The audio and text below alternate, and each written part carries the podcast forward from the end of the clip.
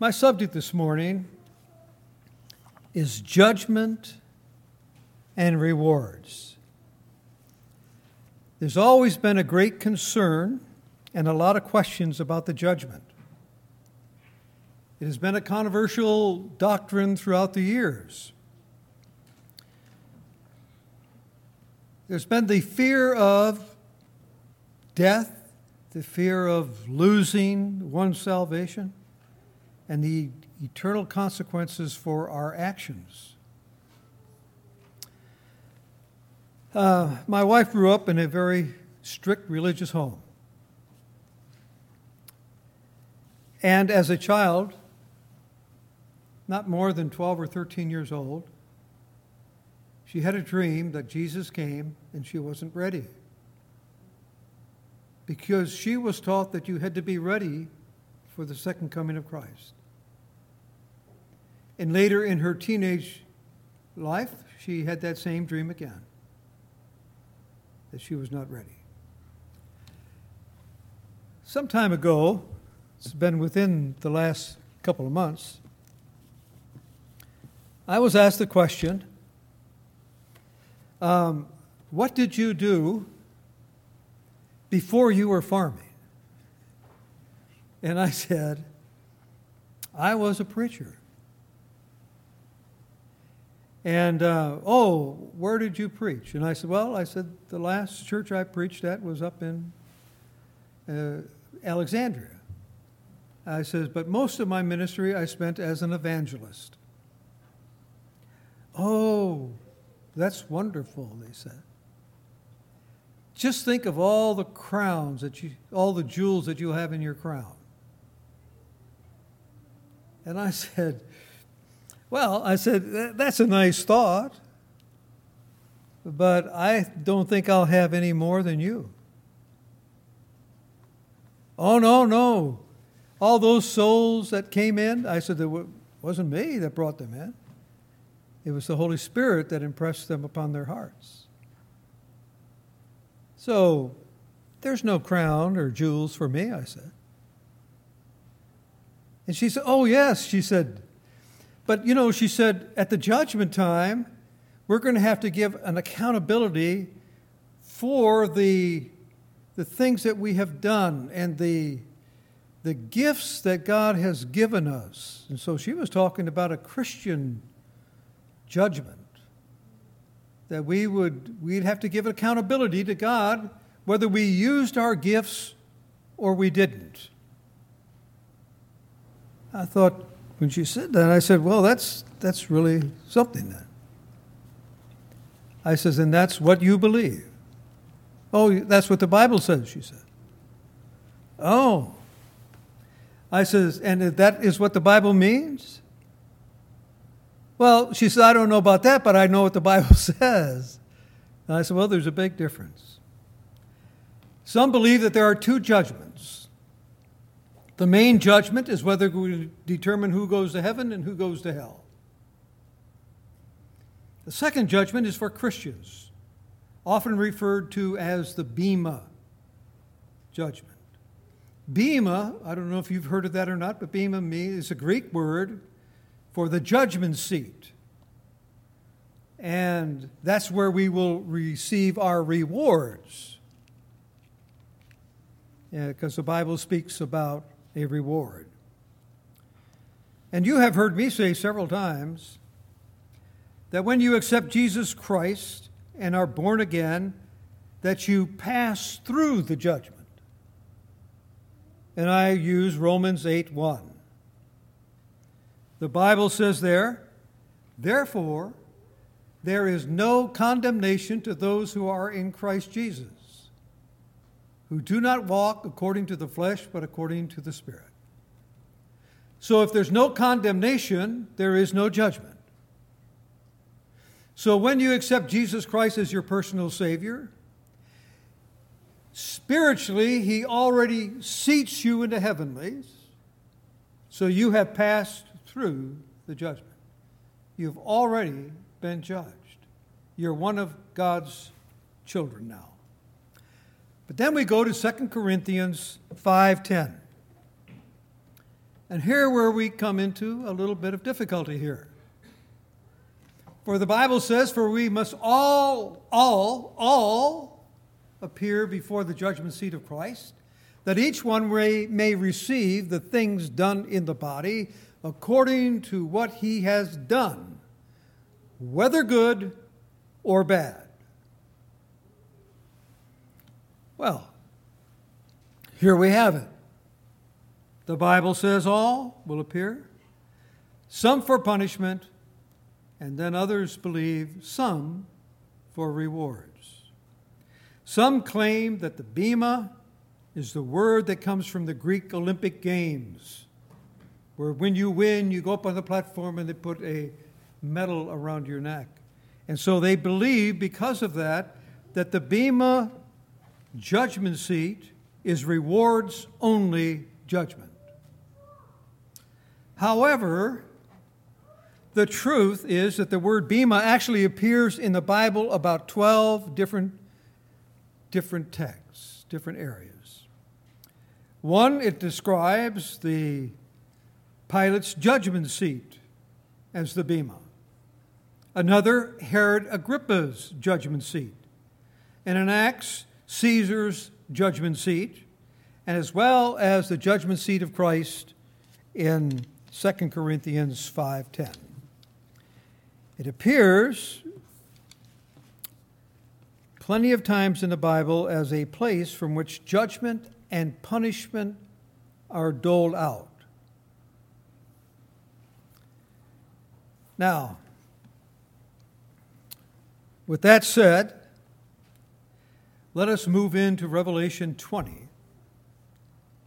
And I'll give you just a little bit of background on Revelation 20. I'm not going to, uh, I don't know exactly what everyone believes here, but there are some that are pre, some that are post when it comes to the rapture.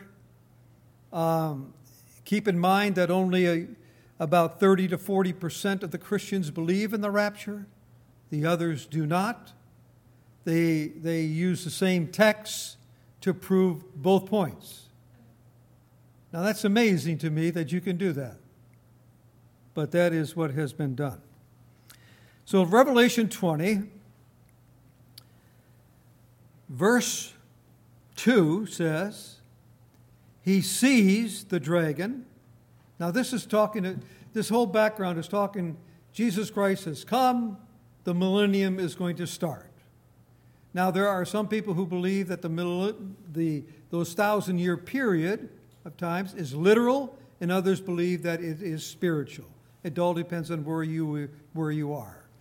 But here it says here, and I'm not going to try to interpret it for you, I'm going to let you interpret it yourself. He sees the dragon, that ancient serpent who is the devil or Satan, and bound him for a thousand years, the Bible says. And then in verse 4, we, we know that the saints live with Christ, they live on. And then after the thousand year period, let me, good, we got that very. I saw the throne in which was seated those who were given authority to judge, and I saw the souls of those who have been beheaded because of their testimony for Jesus and because of the Word of God. They had not worshiped the beast or its image and had not received his mark on their forehead or their hands. They came to life and reigned with Christ a thousand years. So here we have in this prophetic vision that John the Revelator is describing, we find that the second coming of Christ has taken place. The millennium is going to start, a thousand year reign. And so now, with that, just that little background, we come to the great white throne judgment. Now, this is the final judgment. So, I want you to understand this. In Revelation 20, beginning with the 11th chapter through 15, the Bible says this. If I can read that. And then, and then I saw a great white throne, and him who was seated on it. Earth and sky fled from the presence, and there was no place for them. And I saw the dead, great and small, standing before the throne, the books, the books, plural, the books were open, the Bible says, and another book was open, which is the book of life. The dead were judged according to what they had done as recorded in the books, the plural. The sea gave up the dead that were in it, and death and Hades gave up the dead which were in them, and each person was judged according to what he has done. Then death and Hades were thrown into the lake of fire. The lake of fire is the second death. If anyone's name was not found written in the book of life, he was thrown into the lake of fire. So there you have the great white judgment. Now, the question is who are the dead? Well, they are the wicked. The believers, their names are written in the Lamb's book of life. So this judgment is for unbelievers, it's not for believers it's for unbelievers. The wicked. In John 3, verse 18, the Bible says, and this is very important text, says, He who believes in Jesus, he who believes in him, is not judged. He who does not believe has been judged already because he has not believed in the name of the only begotten Son of God. So it seems to be a very black and white judgment here. Chapter 21, verse 3 and 4. It says here, He addresses the church, the bride of Christ. And then I saw a new heaven and a new earth. For the first heaven and the first earth had passed away, and there was no longer any sea. I saw the holy city It seems like they, and I heard a loud voice from the throne saying, Now the dwelling of God is with men, and he will live with them. They will be his people, and God himself will be with them and be their God. He will wipe away every tear from their eyes. There will be no more death, or mourning, or crying, or pain, for the old, older of the things has passed away. Order. Now, here it is. It's not complicated, it's black and white. The judgment is for unbelievers. Believers have already passed through the judgment. You and I have already been judged. That's why there is no fear of the judgment. The judgment is for unbelievers, and the reason for the judgment is because of unbelief. And unbelief produces deeds, and deeds, according to the Bible, are sin. So the believers, what are they doing there? Well, the Bible says they're there to inherit their home. When the Bible says all, yes, all, but only those that are unbelievers are there for the judgment, we are all there to inherit our home and reign with Christ throughout eternity. The book of Revelation seems strange to us today. We don't have books like that. The book of Revelation is a historical sketches of what will happen in the future, a sequence of events that are to strike the earth. Several people down through the ages have tried to predict when Christ was going to come through the book of Revelation. I don't know many, how many of you have ever read the book, but there was a book written 86 Reasons Why Jesus is Coming in 86. And then The Late Great Planet Earth by Hal Lindsey, the number one seller for 10 years next to the Bible. And he's telling us exactly when Jesus Christ was going to come, not to the day or not to the hour, but pretty close. He was going to come in 1988. Now, his book isn't selling too well right now, but it did at that time. And then there was the book, The Last Plan of God. That book was written in 1992.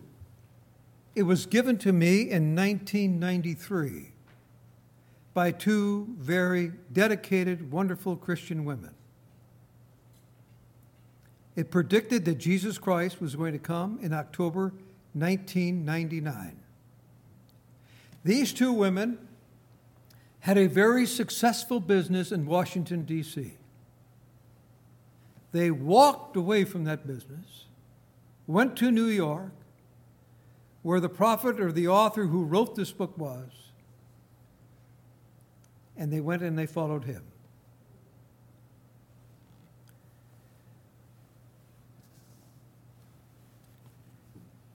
It doesn't seem possible that we could be enticed or convinced into something like that. But all down through the ages, it's been that way. I'll quote you something from his book. He said this After the rapture, the world will enter into the most horrible period of the whole history of mankind, called the Great Tribulation. The purpose of the tribulation is punishment and salvation through fire. He depicts that when the rapture takes place, that there are going to be some Christians who will be left here. And they're going to help these people find salvation through fire. But one common trend that they all have had those who have tried to interpret the book of Revelation, especially towards the second coming, they have consistently all been wrong. Every one of them have been wrong. Why is it? The very book that God told us to read, and yet we can't understand it. Most Jewish and Christian apocalypse that have preached the apocalypse, it was been designed to show that God is ultimately in control. Scholars have long thought that the book of Revelation was written for the Roman Christians at the Roman Empire time. Now, some scholars have thought, well, that's true. It was written for the Roman Christians. It was written to encourage them that no matter what happens, that God is going to see us through it. And so they said that it has a dual application. That it was there for the Christians, and then it was there for our future. And I believe that I'm into that camp. I believe it has a dual application. There are some scholars who believe that the whole book of Revelation applies only to the future. But there's a some issues with that too. But the bottom line is the judgment is nothing to fear for the Christian. Nothing to fear. There's no fear in it. I believe that the Bible is very plain on the judgment. It's black and white. It's believers and unbelievers. And so when we go to the, the book of Matthew, Matthew 25, there's the illustration of the sheep and the goats. So I guess the question is to us are you a sheep or are you a goat? It's very simple. And when the Son of Man comes in his glory and all the angels with him, he will sit on his throne in heavenly glory. All the nations will be gathered before him, and he will separate the people one from the other as a shepherd separates the sheep and the goats. Now, he will put the sheep on his right and the goats on his left. Now, there's some meaning to that, simply because when you accepted Jesus Christ as your personal Savior, you were born again, you were saved, and you were seated at the right hand of God. That's where you were. That's where you are spiritually today, at the right hand of God. He will put the sheep on the right and the goats on the left. Then the king will say to those on the right, Come, you who are blessed by my Father, take your inheritance. Now, now we're getting our first clue to rewards. Now he says, Take your inheritance. Now, the kingdom, what is the inheritance? The kingdom prepared for you since the creation of the world. So we're going to find out that your inheritance is your reward. Your reward is your inheritance. Now, in verse 34, then that king will say, Come, you who are blessed, take your inheritance. Take your reward, take your inheritance. And then in verse 41, then he will say to those on the left, Depart from me, you who are cursed, into eternal fire, prepared for the devil and his angels. This is a black and white judgment. This is the great white throne judgment. This is the final judgment. And you and I are not going to be in it. Listen carefully.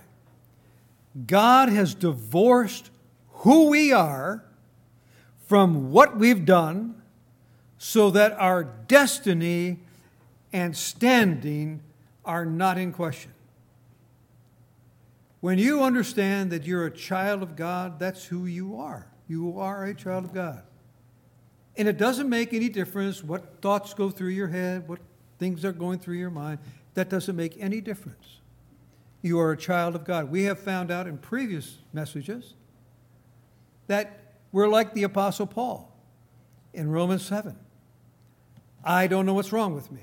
All these thoughts go through my mind. And he says, But it's not me. It's not me.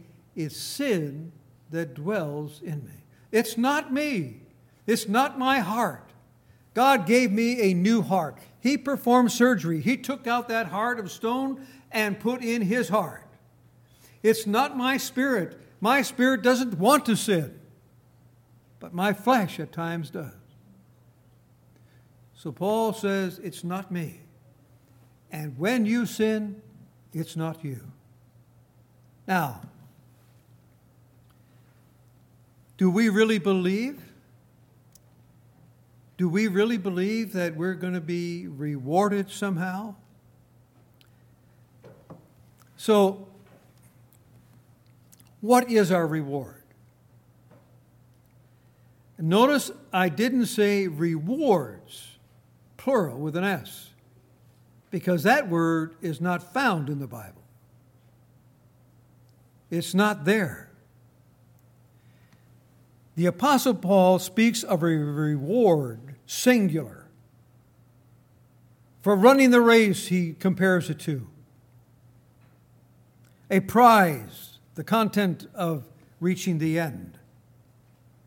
Are we really led to believe that, that God was going to be awarding at the judgment what larger homes to some people, cardboard boxes to others? No. Are we to believe that God is handing out cash prizes? based on our works, well, that's not grace at all. That's not grace. Some have said, well, what about Matthew 6:20? But store up, the Bible says, for yourselves treasures in heaven, where moth and rust do not destroy, and where thieves do not break in and steal. What about that? Well, treasures are not rewards. People discover treasures, they don't earn them. Once a treasure is discovered, it can be abandoned or it can be stored. And what the Bible's saying, God is asking us to store up our actions and our attitudes that endure forever. Now, I was a Christian and I was a preacher for 15 years. And my life was wonderful. I was very legalistic, but it was still wonderful. I couldn't have asked for any better life until I heard about eternal security and read it and came to believe in it. And my life changed. My attitude toward God changed when I discovered the exchanged life in Christ. Those treasures that I found in God's Word, they will be with me throughout eternity. And that's those treasures that the Bible is speaking about.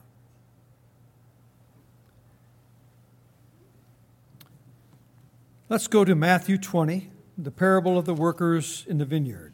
It's a very popular parable that God has given to us. Most of you know the story. It starts like the kingdom. For the kingdom of heaven is like a landowner who went out early in the morning to hire men to work in his vineyard. He agreed to pay them a denarius for the day and sent them into his vineyard. So he agreed to that. Now, verse 8. Verse 8 says that when evening came, the owner of the vineyard said to his foreman, Call the workers and pay them their wages. Now, most of you know the story on how he hired people at the ninth hour, and then at the eleventh hour, the sixth, the ninth, the eleventh. And here, the eleventh hour, they they only worked an hour. And now he says, and pay them their wages with the last with the last ones hired and go on to the first. Now, here we find out that he made everybody equal. So, in verses 9, I think we have it up there, don't we? Verses 9, 10. The workers who were hired about the 11th hour came and each received a denarius. Now you can imagine, as they were in line waiting to get paid, those they only worked an hour and they got a denarius. And so those others thought, oh man, this guy is great. Look what he's doing. Just think what's going to, he's going to give us. But they found out that it didn't work that way. So when those came who were hired first, they expected to receive more, but each one of them also received a denarius. In verse 11, it says, And when they received it, they began to grumble against the landowner. These men who were hired last worked only one hour. They said, And you have made them equal to us who have bore the burden of the work in the heat of the day. And notice what he says next. But he answered one of them, Friend, I am not being unfair to you. Didn't you agree to work for denarius? Take your pay and go. I want to give the men who was hired last the same as I gave you. Now, this has given us a little description of about this reward stuff. We are all equal. The Bible says that the reward is for us to spend eternity, the gift of God to spend eternity with Jesus Christ our Lord. But it does seem to assault the ego. You mean that someone can live like the devil all their life, and then at the last hour, they accept Jesus Christ and they're in. And here we've been working out there in the hot sun, we've been working as Christians, and they're in. It just doesn't seem. Is it fair? Yes. Reward, reward, not plural, reward is the gift of eternal life. When we received the gift of eternal life, we received the gift of righteousness. We were made righteous. And then we were given the gift of living in a forgiven state. Then we were given the living, we were given the opportunity to live the abundant life in Christ. That's what we have received. Reward is your eternity with Christ. Now, you tell me, those of you that became Christians later in life, like I did, can you say that not knowing who you are in Christ, struggling all of your life with guilt and shame, is the abundant life? Christians, do you know what we have? We are walking in freedom. We are free of guilt and shame. I've been a born again Christian for 50 years. Now, 15 of those years, I was very legalistic, and I admit that. But even those years were better than any year I spent as a non Christian. We have everything. Knowing that Christ lives in us. It doesn't get any better than that. Knowing that our sins are not held against us when we do sin, not held against us knowing that we are sealed unto the day of redemption. Sealed. Nobody can break that seal. You can't break it. Nobody can. We're sealed unto the day of redemption, knowing that we will not face the judgment. We can read books on the judgment. I have a book, I have so many books on judgment about Armageddon and all of this stuff. And somebody says, Aren't you concerned? No, I'm not concerned. What do I care? I'm in a win win situation. I die, the next thing I wake up, I see the Lord Jesus Christ. Whether I live or die, I'm winning. Christ is everything that we need in our everyday life. 2 Peter 1 3. The Bible says his divine power has given us everything we need for life and godliness through our knowledge of him who called us by his own glory and goodness. We have everything, everything we need. We don't need anything else. We have it. A lot of us just don't understand just what we have, just like I didn't for 15 years. I didn't understand exactly what I had. Colossians 3 23 and 24. Whatever you do, work at it with all of your heart, as working for the Lord, not for men. Since you know that you will receive an inheritance from the Lord as a reward. Now, it doesn't get any plainer than that. It is the Lord Christ you are serving. It's not a mansion. It's not second story on, in purgatory. It's none of that stuff. It's being with Christ throughout eternity. When we have Christ, we have everything. Everything. Ephesians 1 13 and 14. And you also were included in Christ when you heard the word of truth, the gospel of your salvation. Having believed, you were marked in him with a seal, the promised Holy Spirit, who is a deposit guaranteeing our what? Our inheritance, guaranteeing our reward until the redemption of those who are God's possession to the praise of his glory. What a wonderful life we really have. We have everything. Everything. We just have a hard time believing it. We just have a, hard time accepting it. But we have it. You are safe and secure in Christ, whether you believe it or not. Has nothing to do with you.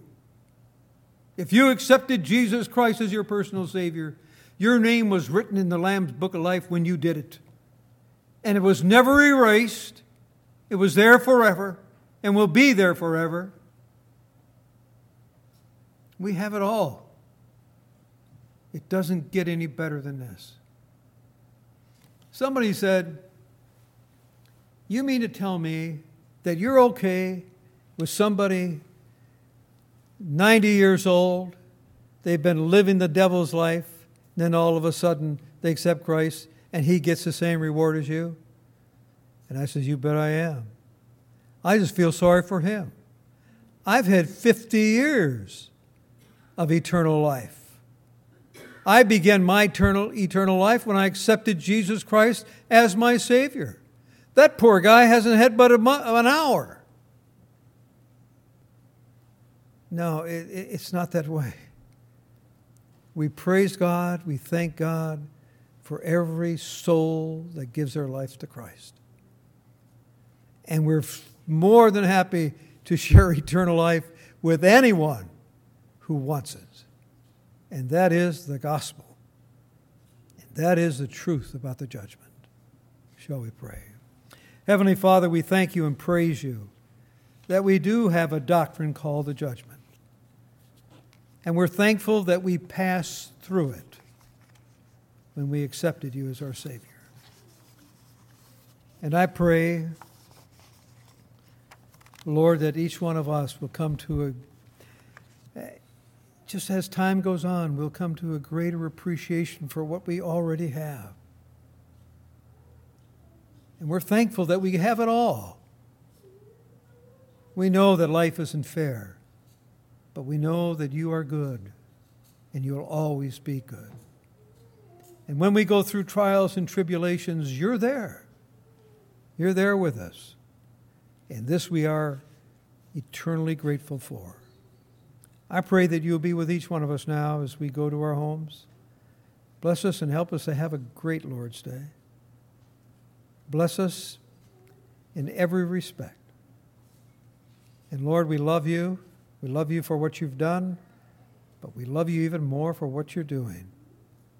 Bless us, I pray. Meet, continue to meet our needs as you have promised. For we ask it all in the name of Jesus Christ. Amen.